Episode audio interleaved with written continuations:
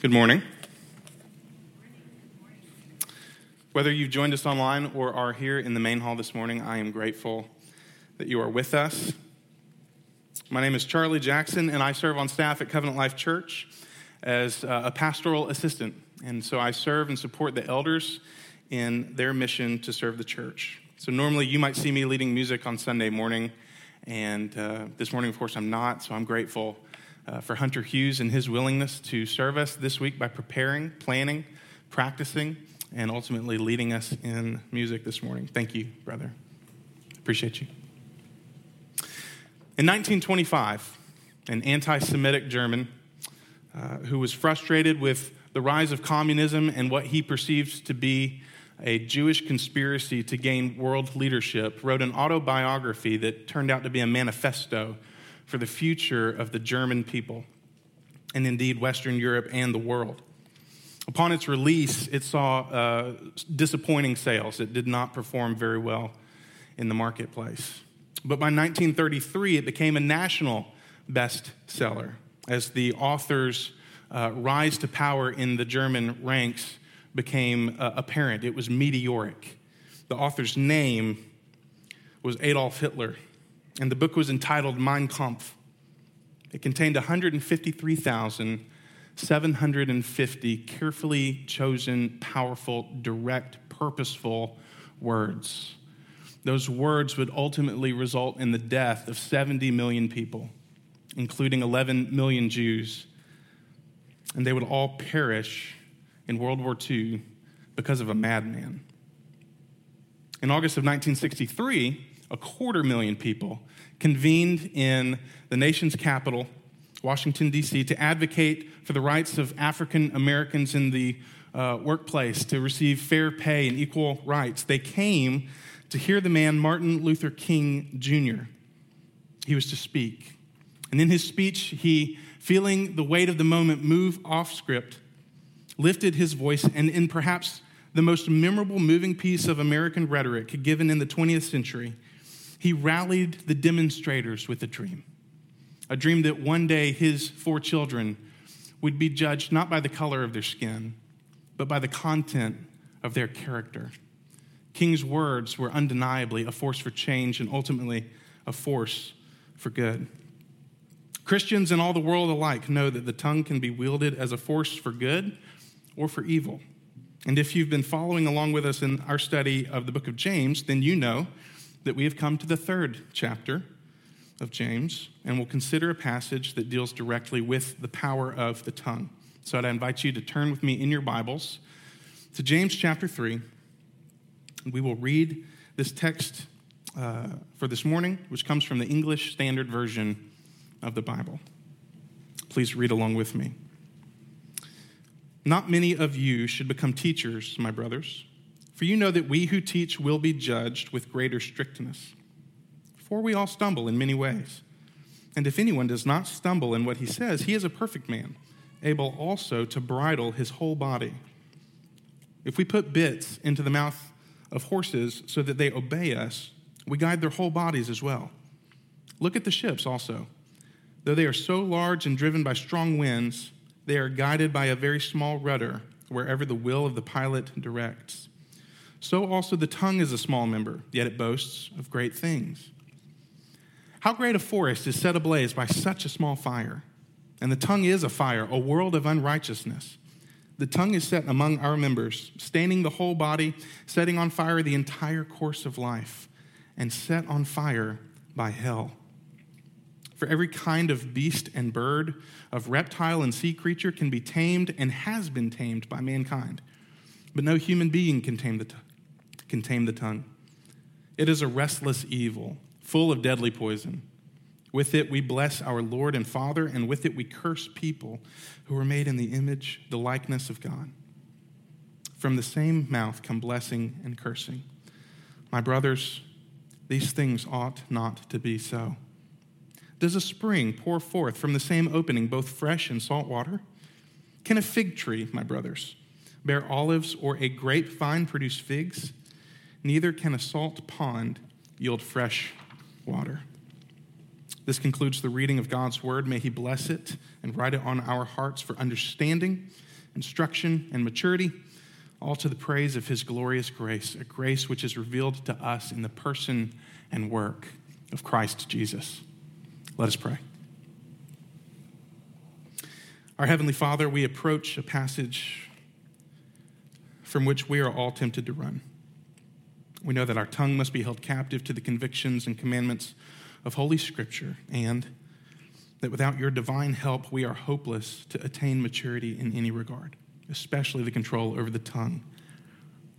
We ask that the deep wounds this passage will inflict and reveal in us would be bound up and healed by the sweet grace found in the gospel of Jesus Christ, the man who went before us and the one in whom we have forgiveness of sins.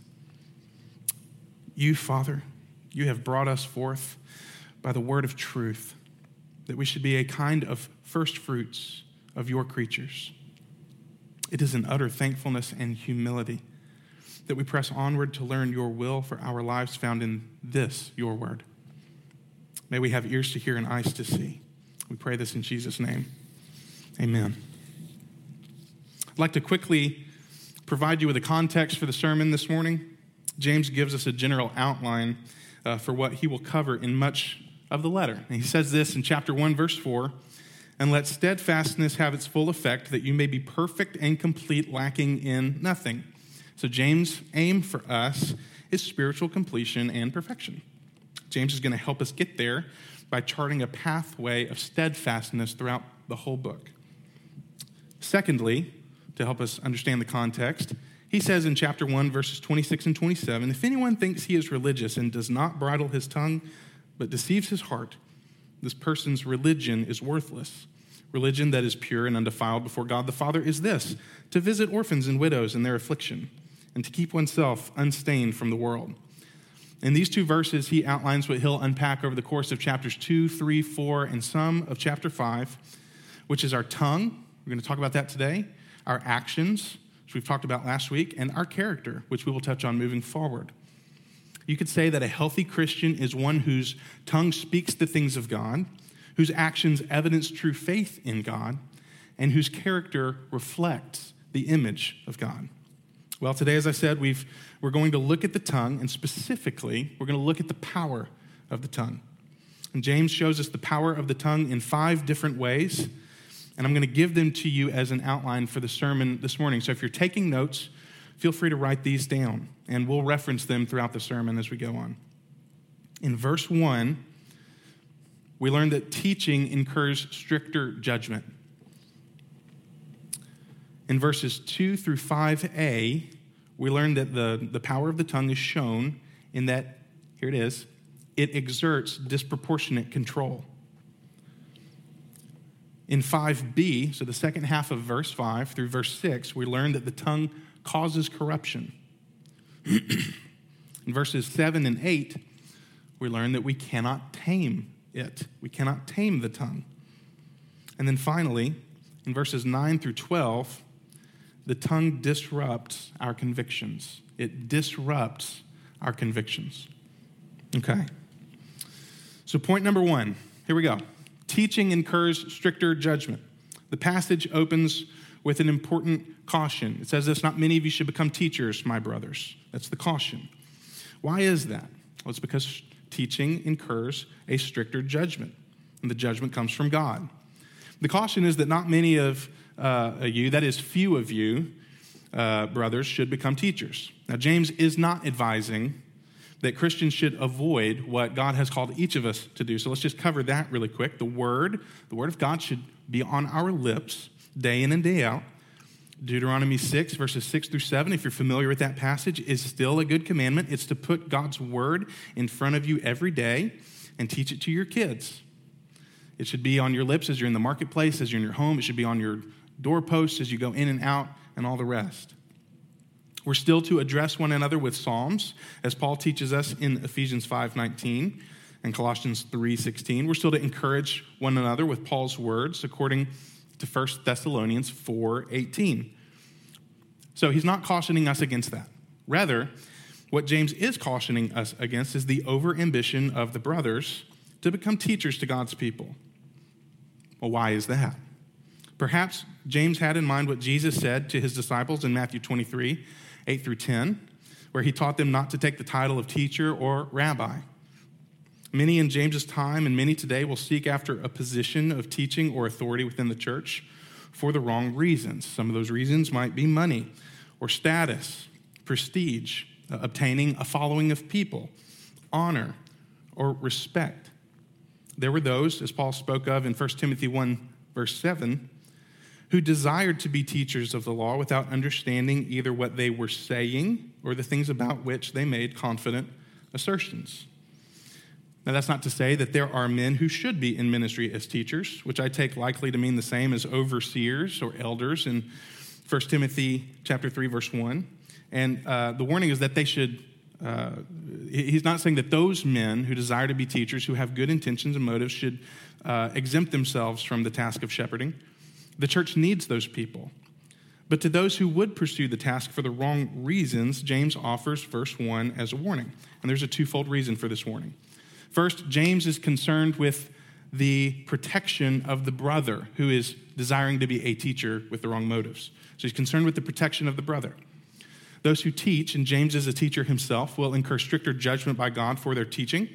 Their, the words that they will use will be held against them.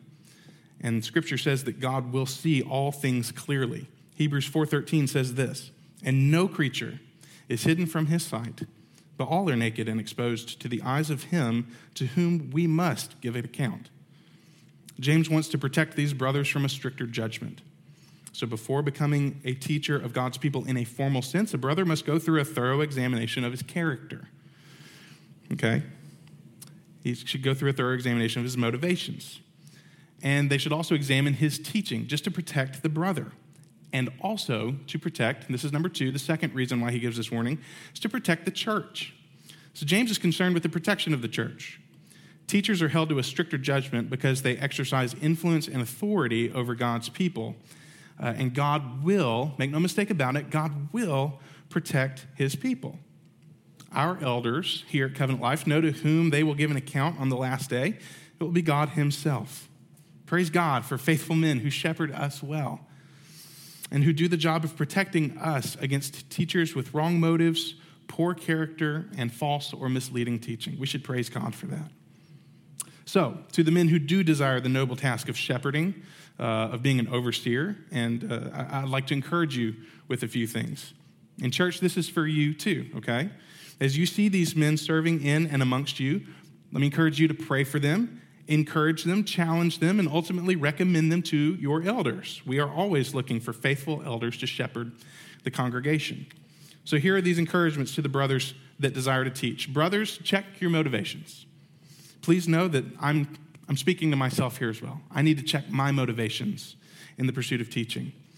Uh, our motivations must be pure the love of God, the love of His Word, and the love of people. Church, we have to accept nothing less than this. We cannot have any other motivations among those who desire to enter into teaching. Second uh, encouragement brothers, examine your heart. Make your election sure. Hear this word from 2 Peter chapter 1 verses 5 through 10.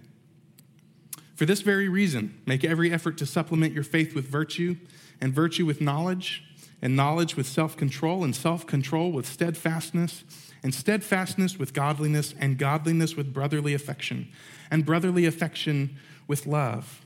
For if these qualities are yours and are increasing, they keep you from being ineffective or unfruitful in the knowledge of our Lord Jesus Christ. For whoever lacks these qualities is so nearsighted that he is blind, having forgotten that he was cleansed from his former sins. Therefore, brothers, be all the more diligent to confirm your calling and election. For if you practice these qualities, you will never fall. It's a good encouragement. Number three, third encouragement to brothers who desire to teach. Brothers, infuse the pastoral qualifications that are found in 1 Timothy 3 1 through 7. Infuse those with the fruits of the Spirit. And this is perhaps the best advice that Justin Perry has ever given me, and he's had to give me lots of advice. Do love, ask yourself this do love, joy, peace, patience, kindness, goodness, faithfulness, gentleness, and self control mark Paul's qualifications in 1 Timothy 3 1 through 7? If so, praise the Lord for that and keep going. If not, pray to God that they would and then work to see it through. We have to press on. We still have 11 verses to cover this morning. The second way, this is point number two in the sermon, the second way the power of the tongue is shown is that it exacts disproportionate control. It exacts disproportionate control. The text uh, says this For we all stumble in many ways. And if anyone does not stumble in what he says, he is a perfect man, able also to bridle his whole body. If we put bits into the mouths of horses so that they obey us, we guide their whole bodies as well. Look at the ships also. Though they are so large and driven by strong winds, they are guided by a very small rudder wherever the will of the pilot directs. So also the tongue is a small member, yet it boasts of great things. The connection between verses 1 and 2 is found immediately in verse 2. In this, we all stumble. And it simply means that there's a universal nature to sinning. Teaching is a, is a talking occupation. When you teach, you have to talk. Okay? And while we all stumble in many ways, it would take a truly perfect person to avoid stumbling in what he says. Nevertheless, we all stumble. James uses the word stumbling to indicate our sinfulness, and sinfulness is revealed in our speech. It's revealed with our tongue. Do you want to know if people are generally good? That is, do you want to know if people are inclined to the things of God? All you have to do is listen to what they say. And let us understand from Scripture that the tongue is the mouthpiece of the heart. Jesus himself said in, uh, in Matthew that it is out of the overflow of the heart that the mouth speaks. It's not what goes into you that defiles a person, but rather what comes out of a person that defiles them. The Bible records the first commission of sin after the fall in Genesis 3, verse 12. When God asked Adam if he had eaten the forbidden fruit, Adam replied with this The woman whom you gave to be with me, she gave me fruit of the tree, and I ate. Within moments of falling from grace, our first parent, Adam, opened his mouth and showed the tongue's great capacity for blame shifting and blaspheming. He blamed Eve and God for what he himself had done, and Adam deserved to be cursed by God. He, like us, deserved the fire of hell, the very wrath of God. And we all fall under the same condemnation as sinners, my friends. It's the basic reality of human existence. And in the Christian's life, the pursuit of completeness is always at war with sin that is within us. Yet we must, we must remain steadfast in the pursuit of that completion, the perfection, as James says in James 1 3 and 4, that he's pointing us to. That perfection that he is pushing us toward is what J. Alec Motyer says or calls that completeness and maturity that will mark us when God has fully wrought in us all that he intends for us in Christ. In being steadfast, we learn to bridle our tongue more and more. And the more it is controlled, the better we can guide the rest of our body, keeping ourselves further from sin and closer to Christ, in whom we have forgiveness by his blood. Praise God for that. So, question is this what can a bridled tongue do? The bridled tongue of a Christian has a great capacity for blessing and control. This is why James uses the illustration of a bit in the horse's mouth. A rider will place the small metal instrument in the horse's mouth, and it'll attach to the reins, which then the rider can use to steer and control the horse, which is a very powerful animal. A rider can exact mastery over this horse by way of a very small object placed in the horse's mouth. Or consider the ships. As James says, the text reads, Though they are so large and driven by strong winds, they are guided by a very small rudder wherever the will of the pilot directs. So the rudder on a ship gives the pilot the ability to navigate through the waters, and those waters could be treacherous. The ship can be driven by strong winds, but nevertheless, the pilot has the ability to navigate that ship. These tiny instruments, a bit and a rudder, are able to exact precise control, very precise control over very powerful things. So, James is really telling us that by gaining control over the tongue, we can gain better control over our whole lives. And the aim of our lives, dear brothers and sisters, is holiness. The tongue ought to be used for good purposes so that we don't veer off the path of holiness. And it's a narrow path. Paul says that we are saved for this reason. He says in Ephesians 1, verse 4, God chose us in him before the foundation of the world that we should be holy and blameless before him. Kevin DeYoung says this the Bible couldn't be clearer.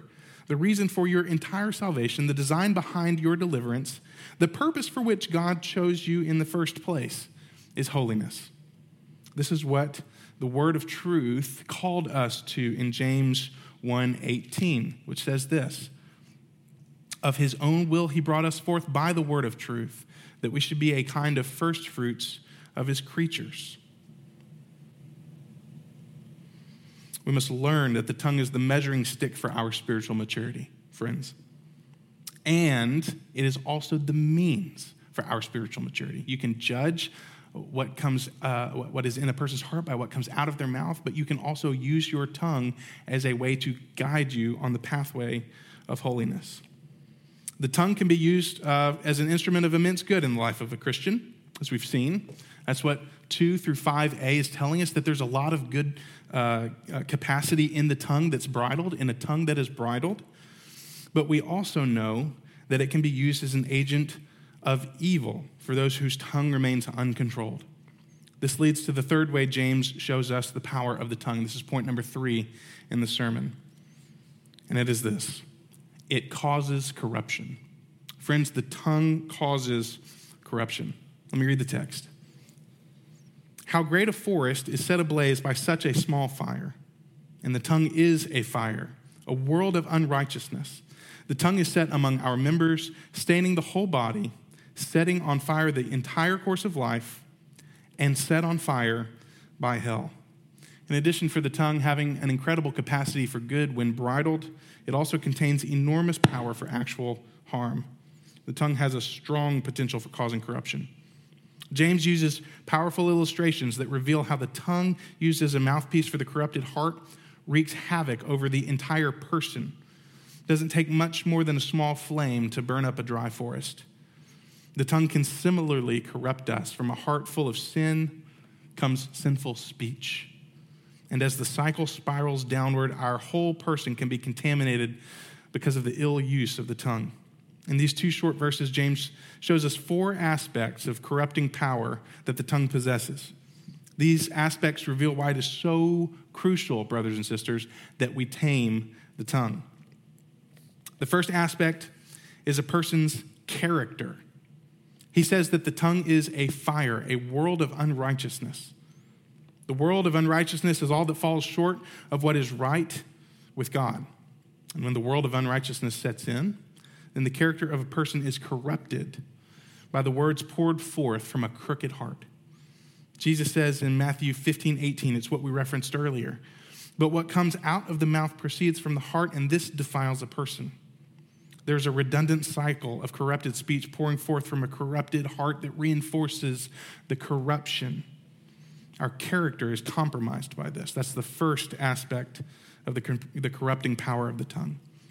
The second aspect that the tongue has over us is its influence. The tongue is so involved in every aspect of life that it leaves its influence everywhere. This is what James means when he says that the tongue is set among our members, staining the whole body. The term members is just used for individual parts of the body. The term the whole body is used to describe the body as a whole. What he's trying to say is that there's a universal nature to how the tongue corrupts every part of you. It does not discriminate against any part of your body, rather, it just consumes the whole person and it leaves its stain everywhere. The third corrupting aspect of power that the tongue has is its consumption. The, the text says this the tongue sets on fire the entire course of life. The stain of the tongue isn't just limited to our immediate person. And just like King Midas, uh, who eh, touched anything and it turns to gold, so the tongue is. Anything that the tongue, when it's corrupted, touches, turns uh, cor- into corruption. It consumes everything. Nothing is outside of the purview of a corrupted tongue. John Calvin, he said that wickedness, other kinds of wickedness, will roll off with time and sanctification. But it is not so with the tongue. Throughout all of life, its destructive influence remains if it is left unbridled. Finally, the fourth aspect of the power a corrupted tongue possesses is this it's affiliation. And James is going to use language that is so strong here that it's shocking. Look what James uh, aligns the corrupted tongue with. It says that the tongue is set on fire by hell. The corrupted tongue, friends, is not just anti God, it's pro Satan. It is an instrument, can be, if it's corrupted, used by Satan himself to wage war against God and his people. Even when used with the best of intentions, it can be an instrument in the hands of the enemy. Remember Peter's counsel to Jesus right before he was betrayed and crucified? When Jesus had foretold of his death, and Peter pulls him aside to rebuke him and says, Far be it from you, Lord, you, you will not die. What does Jesus say in Matthew 16 23? Get behind me, Satan. You are a hindrance to me, for you are not setting your mind on the things of God, but on the things of man. The tongue is Satan's instrument in the body of one who is not setting his or her mind on the things of God. This all sounds really, really bad. Let me just tell you, it is. There's no pulling punches here about the tongue. But unfortunately, we haven't gotten to the worst of it yet. This leads us to the fourth way that James shows us the power of the tongue, and that is it is this we cannot tame it. James continues in verses 7 and 8 says this For every kind of beast and bird, of reptile and sea creature can be tamed and has been tamed by mankind, but no human being can tame the tongue. It is a restless evil full of deadly poison. He says that we've tamed everything else that roams the earth, that flies in the air, that swims in the sea. He's taking us all the way back to Genesis to remind us of this. This is what mankind was commissioned to do, right? We were to subdue all the things that roamed the earth. It says uh, in Genesis 1:28, God said to them, "Be fruitful and multiply, and fill the earth and subdue it, and have dominion over the fish of the sea, and over the birds in the heavens, and over every living thing that moves on the earth." Let me just say that James knows human nature really, really well. And what he means when he says that the tongue cannot be tamed is this. The tongue cannot be tamed by mankind is this. This is what he means, right? Ready? Mankind cannot tame the tongue. It's impossible for mankind, in and of itself, in and of our human nature, to tame the tongue. Do you think a tiger is tough to tame? The tongue, according to James, is tougher still. What about a rattlesnake? Tongue is tougher. A shark? Tongue still has top dog, okay? There is no animal on earth that is tougher to tame than the tongue. And human beings, according to James, cannot tame this thing in our mouth. The frightening news, in light of the instruction to tame our tongues, is that we don't have the ability to tame it. That's terrifying, okay? Not only can the tongue not be tamed by mankind, which is bad news, but we have worse news. It is a restless evil and it's full of deadly poison. That's how James puts it in verse 8. So not only can it not be tamed, but it's restless and it's evil, filled with deadly poison. You all can relate to this. I know that I can. Every one of us wishes that he or she could go back in time and undo some of the things that we've done. But nothing keeps us up later at night worse than the things that we've said that we wish we could take back. Words are like toothpaste. Once it's out, you can't get it back in okay? It's extremely hard. In fact, impossible. We all have miserable experiences with the idiotic, stupid, ignorant, uninformed, insulting, degrading, dehumanizing, abhorrent, poorly timed, insensitive, and other ghastly things that we've said and that have been said to us. We've all experienced how the tongue can lash out at any moment against others and even against ourselves. Friends, I know this part all too well. More than most, I've seen my own tongue um, cause harm, embarrassment, and shame. And the most humbling thing I may have experienced in my entire life, at least in my adult life, um, was when my son consoled my wife after her and I had finished an argument, and he said to her, Mommy, I'm sorry dad was mean to you. There's more on the line than you and I will ever know when it comes to taming our tongues. And I'm guilty of letting an untamed tongue lash out at my family. And the consequences of that may linger for days and weeks, and months, even years. So, why can we not subdue the tongue? Why do we lack that ability in and of ourselves? Maybe the better question is if I must subdue the tongue, but apparently cannot, what hope is there for me? The hope is that you and I, in and of ourselves, have absolutely no hope to tame the tongue.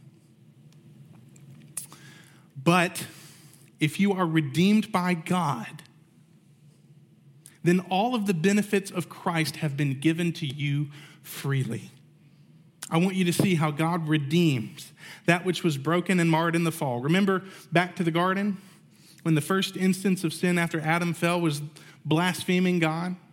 He used his tongue to sin. It's only fitting then that the first instance of speaking after the Spirit was given to the church was the sound of voices praising God in Acts chapter 2, verse 11, which reads this We hear them telling in our own tongues the mighty works of God.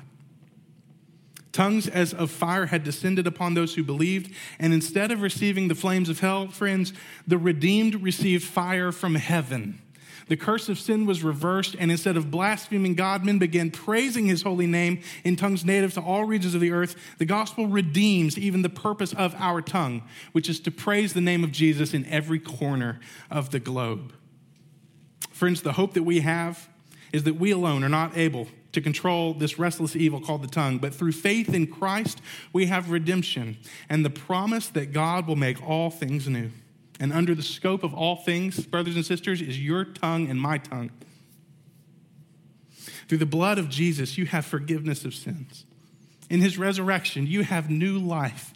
And the righteousness that Christ earned through his perfect obedience to God can be applied to you by trusting in Jesus for salvation through faith in him and repentance from your sin. Oh, that our speech, our thoughts, our attitudes be that of those that chase after Christ in everything. Are you ashamed of your tongue? See Christ making all things new.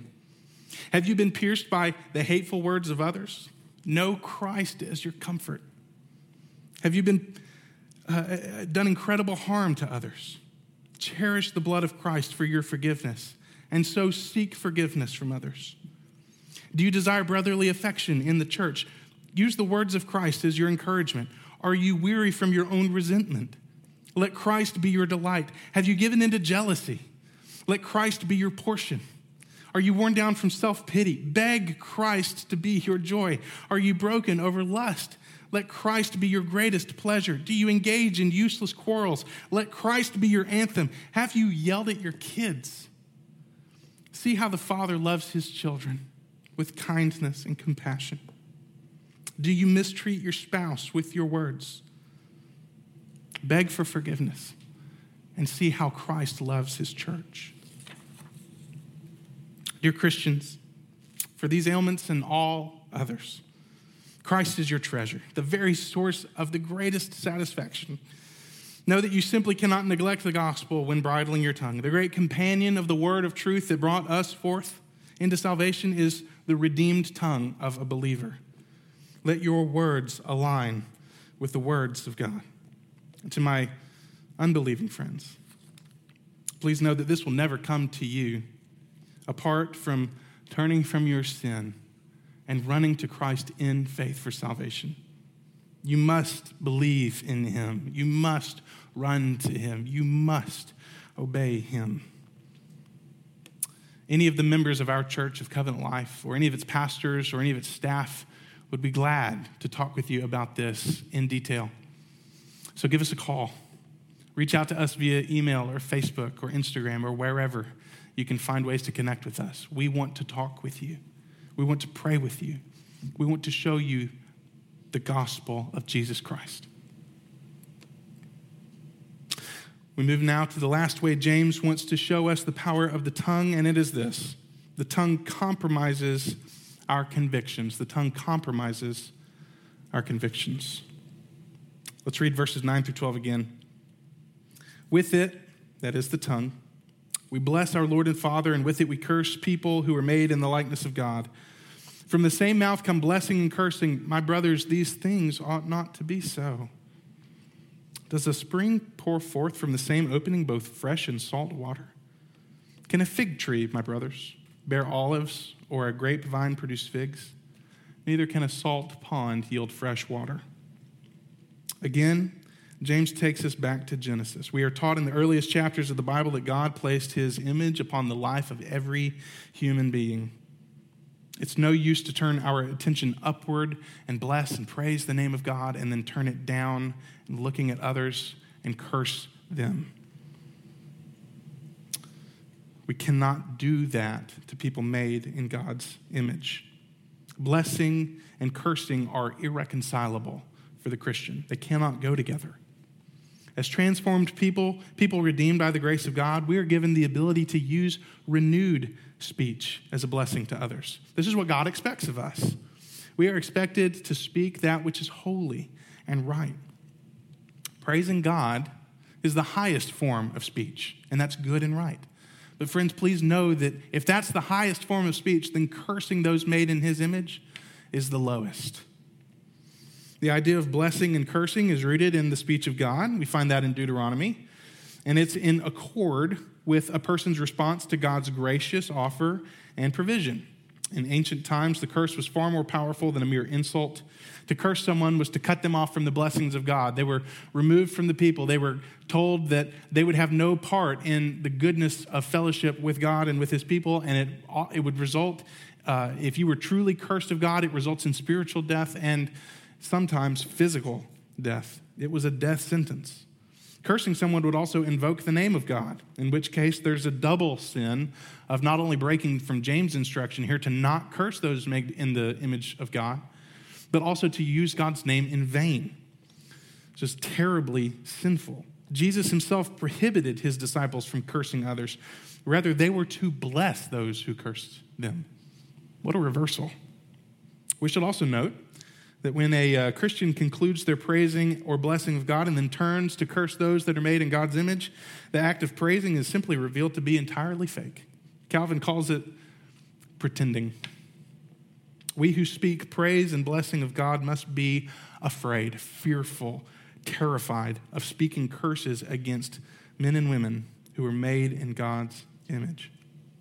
We should also see one final point from verse 9, and that is that James makes no distinction, friends, he makes no distinction between Christians and non Christians. All people, all people are made in the image of God, and we are not to curse any of them. In a time when tensions are boiling over about any number of things, and we could go on, and this is a laundry list of things where tensions are boiling over in our culture right now, we cannot be seen as Christians praising God on Sunday and cursing others on Monday. This cannot be who we are. Now I want to bring this up. As much as it should never be that we would curse someone outside of the body of Christ, even further should it be from us that we would do so within the body of Christ. We can't forget the forgiveness that we've received from God. We who were far off from God, who've been brought near by the blood of Christ, we, we cannot trample on that by leveling hateful language towards one another. Perhaps those words have not yet reached your tongue, the words of hate, the words of cursing, but maybe they're hiding in your hearts and are on their way out. Maybe, maybe they aren't yet hateful, but perhaps they are words that or, or thoughts or maybe feelings of resentment or jealousy or disdain or selfishness or bitterness or strife. Friends, it would do us well to be reminded of our covenant commitments to one another, okay? Among other things our church has committed to, listen to this, we are to do this. We've committed to do this to love our fellow brothers and sisters in Christ, to consider their interests in higher regard than our own, to use our spirit given gifts to serve them and spur them on to love and good deeds, and to refrain from anything that could present a stumbling block to them or produce disunity in the body of Christ. Christian, if this is you, if you have done a poor job at bridling your tongue, especially among your brothers and sisters, know these three things. One, yes, you have sinned. You have sinned. But, number two, there is a grace for you in the forgiveness of Christ. It is there. And three, in our commitments to forgive one another, we know that we have been forgiven in Christ, and so you can go to your brothers and sisters and ask for forgiveness. And there's freedom in that. You are all welcome to approach one another in humility, confess your sin, and find the joy of forgiveness. Friends, don't hide your sin. Dwelling on it longer only gives your tongue, your thoughts, your fears, your anxieties more of an opportunity to take a stronger hold on you and drive you deeper into despair. But there's healing in confession. Christ bought us access to God and one another with his blood. Please don't allow your sin to compromise your convictions. To conclude this section, 9 through 12, James uses three illustrations to hammer home his point, showing how incompatible it is for a natural thing to put out something of a radically different kind. The first two illustrations that he uses are in the form of rhetorical questions to which the obvious answer is no. The last is simply a negative statement, okay? First, he uses the image of a spring. A spring was a source of life for those in James's time. Water is necessary to survival. Often, if you lived in a town uh, that was near a spring, that town owes its entire existence to that spring. It was crucial. So, this would have been very familiar for them, for him to talk about a spring. He asks, Does a spring pour forth from the same opening both fresh and salt water? The answer is an obvious no. Salt water cannot come from a spring. One would never expect that a spring would put forth salt water. It's inconceivable.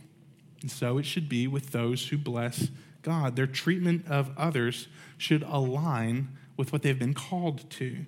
It should align with a renewed heart, with the word of truth that brought us forth. The second illustration is like the first. Can a fig tree, my brothers, bear olives or a grapevine produce figs? If you were to plant a fig tree, you would not expect it to produce olives, nor would you expect a grapevine to produce figs. It's simply impossible. The third illustration neither can a salt pond yield fresh water.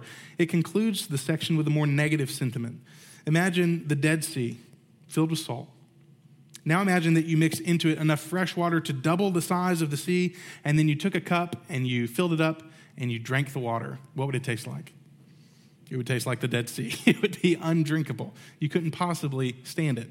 So also it is with anyone who appears on the outside to be a believer, but whose mouth speaks otherwise. See, you can mix in as much Christianity as you want. You can mix in as much of the, the rhythms and routines, but if your heart is not changed, what's going to come forth from that is not going to be fresh water, it's going to be salt water. You will be known by your speech, your heart will be revealed by what comes out of your mouth. That corruption would be dominant, just like the salt water would be if you mixed it with fresh water. This is the great issue that the text seem, uh, seeks to address, and that is that the condition of our heart is made clear uh, by our speech. And so we must, as Christians with a renewed heart, then bridle the tongue to be used for good purposes, to direct our lives in holiness.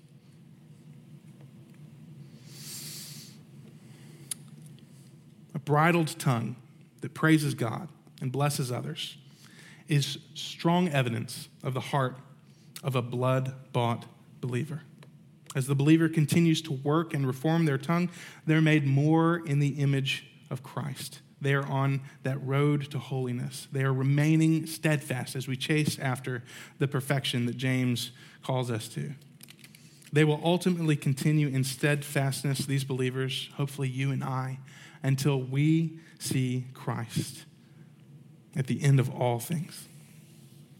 So, in conclusion, let me just encourage all of us to examine our tongue, our spoken words, our written words, our thoughts, our attitudes, and all else related to our tongue, and evaluate them in the light of Christ. The gospel gives us freedom in our speech, freedom to be judged for the good with which we use the tongue, for freedom to exert control over our lives for holiness, freedom to flee from corruption and run to blessing, freedom to enjoy the help of the Spirit as we see our tongue tamed, and freedom to uphold pure convictions and faithfulness to Jesus Christ, our Savior, in whom we have found grace for all of life. Let us pray.